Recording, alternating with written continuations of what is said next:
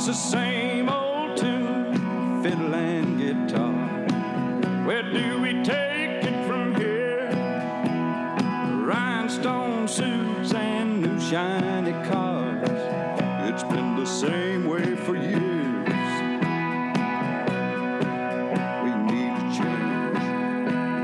Hello and welcome to Moving Iron Podcast. Passes the bell, Chip Mellinger. Chip, we are live today from not looking at my screen on my computer. Actually, got the big screen out so they can see you better now, Chip.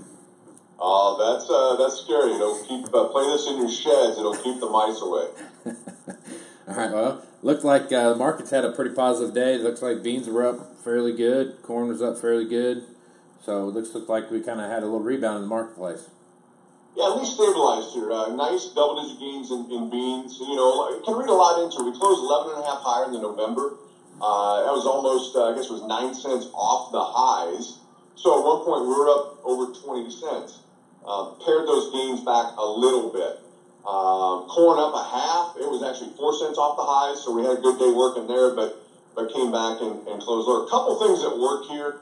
I would say three. Number one is still the forecast and weather. So far, now around here, our best chance of rain in the last 4 days is today, like this afternoon and tonight. We'll see how much falls. It's humid as all get out, so there's going to be some storms at some point in some place. But to this point, it's 2:10 Central Time. If you compare what was in the forecast to what actually fell up to this point over the weekend and so far on Monday, it hasn't been as good a coverage or amounts as what was in the forecast Thursday, Friday. We'll reassess this again in the morning to see what this overnight rainfall was and how widespread and the totals. So that's one thing that's maybe at least stabilized us. This we need rain in the dry areas, and not all the dry areas have got rain yet, so it still matters. Second thing, I think there's starting to be a growing consensus. Maybe it's a hope at this point. I don't know. I don't know there's anything concrete news-wise that have come out yet in this case, but so it's maybe more of a hope at this point that the European trip that President Trump was on is now over. He's on his way back to the United States. There was like a House Agriculture Subcommittee meeting that was today to discuss tariffs. It's a big issue, obviously, in farm country. So I think that there's starting to be a growing consensus that there's some pressure on Congress and the House of Representatives from the ag sector that, boys, let's focus on this. We haven't had any news for essentially a month.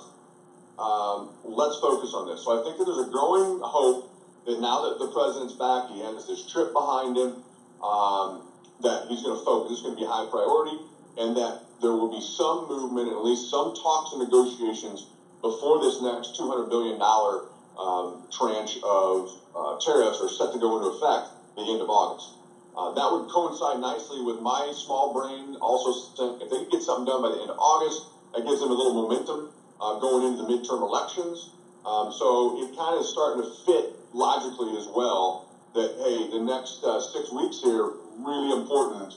Let's focus on this, let's get it hammered out, and let's get some trade deals done. And if so, we are vastly underpriced in the bean market. So that's starting to at least stabilize us and stop the bleeding, stop the downside momentum. So you got a lot of things going there. Thirdly, there's been a lot of spread activities going on. The funds and big speculative traders love trading spreads, meaning they have been short beans, long corn as a spread. They do that because they get a little more leverage. The margins are a little bit less. They can get almost all the bang of being just short beans. If they think beans are going lower, hey, let's sell beans and buy corn or sell beans and buy wheat because we can put a bigger position on and not pay as much, not have as much money tied up in margin. So there's some unwinding of those spreads and profit taking. And to unwind that, then you have to buy beans and sell wheat or buy beans and sell corn. And that probably pulled us off the highs a little bit in corn. Wheat was down 8. It didn't have much news going for it. So it's a very logical day if you think about it. Double-digit gains in beans, loss in wheat, barely higher in corn. But you're seeing a lot of spread unwinding that's affecting prices. So now it's all about when are we going to get some news about trade? Hopefully the sooner the better. We're about $1.80 cheaper than Brazil origin beans. This is comparing the Gulf to the main ports in Brazil, $1.80 roughly.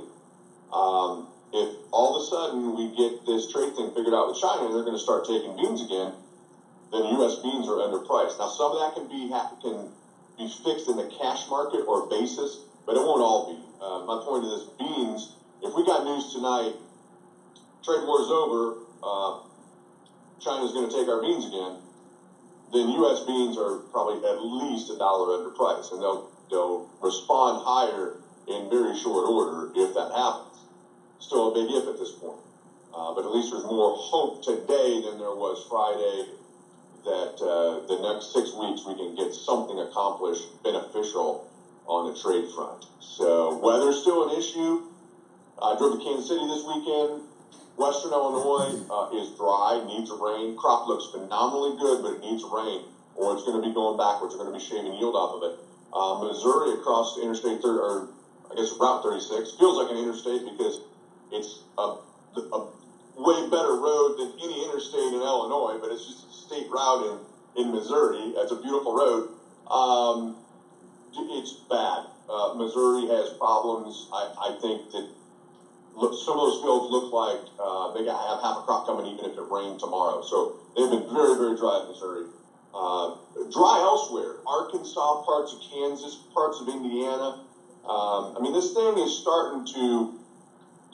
You're seeing pockets pop up, then we're getting late enough that some of those areas probably aren't going to be full to potential, even if it does rain. And that's going to be part of the debate, as it always is every year. Once combines roll, how good is a good area? How bad are the areas that have been missing rain? And what does it mean to final crop size? And we always debate that, usually till January in the final crop report. But that's all in the mix here as well as weather and production potential. So a lot of things, as usual, affecting us, and the market is just really hungry for news, positive news on the trade front. So hopefully we can get that sooner rather than later. On Friday, you said that there was last crop report came out Thursday. They were saying around 174 was the bushels, and you said you thought that they were probably trading somewhere in that 176, 177 range, right? What's the market? In fact, the average estimate for last week's report, prior to that report, was kind of in the 175, 176 range. So I do think you never know this 100%. But I really feel strongly the market was trading somewhere in that 176, 177 range. We have a spreadsheet, and I admittedly, our guess is as good as anyone's, or as bad as anyone's. We made a spreadsheet. We plug in what the USDA says is the state-by-state acreage, and then we can play the what-if game on state yields. And I was messing around with it this morning. I put a big, big number, meaning like 4 or 5 bushels higher than the previous record in Iowa, like 8 bushels higher than the previous record in Illinois. I believe I had Nebraska at a record, and everywhere else I put, I think a couple, like maybe Minnesota was as good as last year. And the other states, I put like 5 bushels less, which isn't a stretch, came up with about a 176.7. So in my mind, it's starting, and this is with a big, big number in Illinois, and I don't know if it's that big. I think there's areas that are way better. I think Illinois is probably the best of the best this year, and will probably be the leader in corn yields.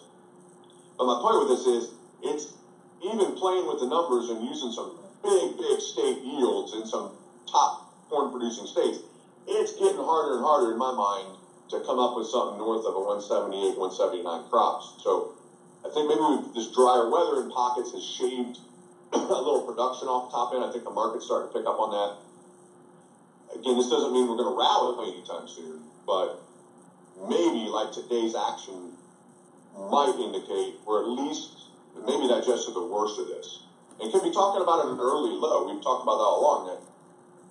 I guess you could argue a July low. That would be a little bit rare. August lows are a little more common.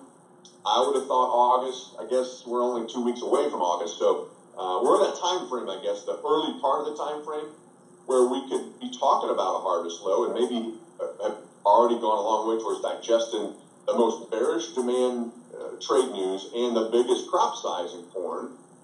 And, you know, that'll be a moral victory if we don't have to go a whole lot lower. Even if we don't go lower, just stabilizing this thing would be brighten some moods, I think. Right on. No, you're right. Some stability is what guys are looking for now. So, well, Chip, we talk about it every week or every day, and guys want to increase their ability to market their stuff with the least risk possible. So, how would they do that if they want to get a hold of you?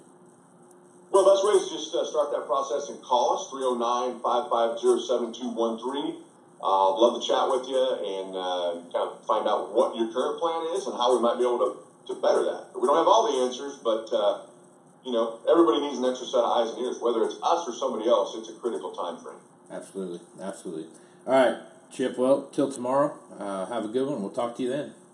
All right, have a great night. All right, thanks, Chip. Hello, welcome to Moving Iron Podcast. I am joined with BAM Weather Meteorologist Kirk Hinz. Kirk, looks like there was some weather that came through, some moisture that might not have produced as much over the weekend as we thought, but sounds like this week's got some little wet weather coming our way. Yeah, I mean, some areas definitely, you know, Iowa, Illinois, some areas in kind of Missouri did pick up some much-needed rainfall. But like you said, many did stay drier. You know, we were a little bit suspect of kind of that widespread swath of a rainfall there, which just didn't pan out. So it's something that is concerning. Good news is, you know, we're going to see a little bit cooler of a pattern relative to normal. Not, you know, we're not talking widespread 70s or anything like that, but cooler pattern than what it has been for the first half of July, kind of set in this week over the next 7 to 10 days, and that will be also associated with some precipitation. I think a lot of, you know, the areas that really need it, you know, Missouri and Kansas still, jury is still out kind of that area. I think can trend a little bit drier too as well, but I think some good precipitation continues to still work in Nebraska, northern half of Iowa, southern Minnesota, South Dakota. Basically, the northern half and western half of the Ag Belt, I think, is going to be pretty good here. So, good news for a lot. Many of us, I do also think that the wet get wetter, though. You know, kind of that northeastern Nebraska, northwestern Iowa, southwestern Minnesota, that area just continues to see a relentless kind of rainfall pattern. And just don't really see that ending over the next 2 weeks. That's something certainly to watch. How do areas like Missouri, Arkansas, I know there's some dry weather down that way, and then you get over in like to Texas and Oklahoma, Kansas. How do those areas look that need a little rainfall right now? Oh, man. If we're in kind of Oklahoma, Arkansas, especially Texas, I mean, there is going to be a super, super strong ridge over the next week. I mean, there could legit be 0 inches of rain, unfortunately, for folks in that area, and we're going to be talking widespread 90s to 100. So if I had to pick out an area where I think it's the high confidence of warm and dry, it's definitely going to be like southern Missouri, Arkansas, Oklahoma, and definitely Texas, kind of the southern plains for sure. Right. How's the tropical weather front? You know, we've got some stuff kind of off in the Atlantic right now, and you've got some stuff kind of kicking up in the Gulf. How does that look, and how do you think that's going to affect the weather over the next couple weeks? Yeah, overall, kind of the area that we watched in the central Atlantic is called the MDR, or the Main Development Region. The waters are warming, but right now they're overall cooler, which basically means that it's harder to generate, you know, some powerful storms out there that can turn into tropical storms. So the waters are warming, which means that we do need to watch those areas that could possibly, you know, speak something into the eastern half of the kind of the grain belt there. But the overwhelmingly signal right now definitely isn't supportive for kind of widespread tropical risks. So it is definitely something to keep an eye on, but I don't think it's a factor really that, you know, is going to play a huge impact, at least into July. August and September, you know, the tropical stuff really starts to pick up more, so maybe more so impacts there, but right now it's quiet. Is the Hurricane Prediction Center, are they predicting a stronger hurricane season than normal?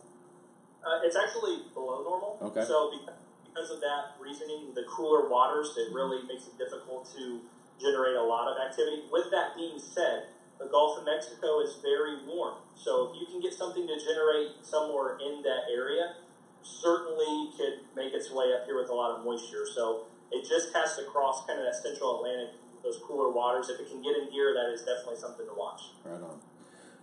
All right, Kirk. Well, hey, man, we appreciate it. And if folks want to get a hold of you and get get an idea of what you all are doing right now, how would they do that? Yeah, a couple ways. You can head on over to our website, bamwx.com/contact us. We'd love to help you out, or, you know, we're always available on Twitter. BAMWX.com is our Twitter handle. We'd love to message with you, and kind of, we definitely would take care of you. All right. Well, Kirk Hinz with BAM Weather. We'll talk to you tomorrow, man, and have a good day. I appreciate it, buddy. All right. I appreciate it. Thanks a lot, man. Yep. Moving iron in the 21st century. Hard-working people working hard for you and me. Moving higher, time and time again. Through the years, you'll find us here.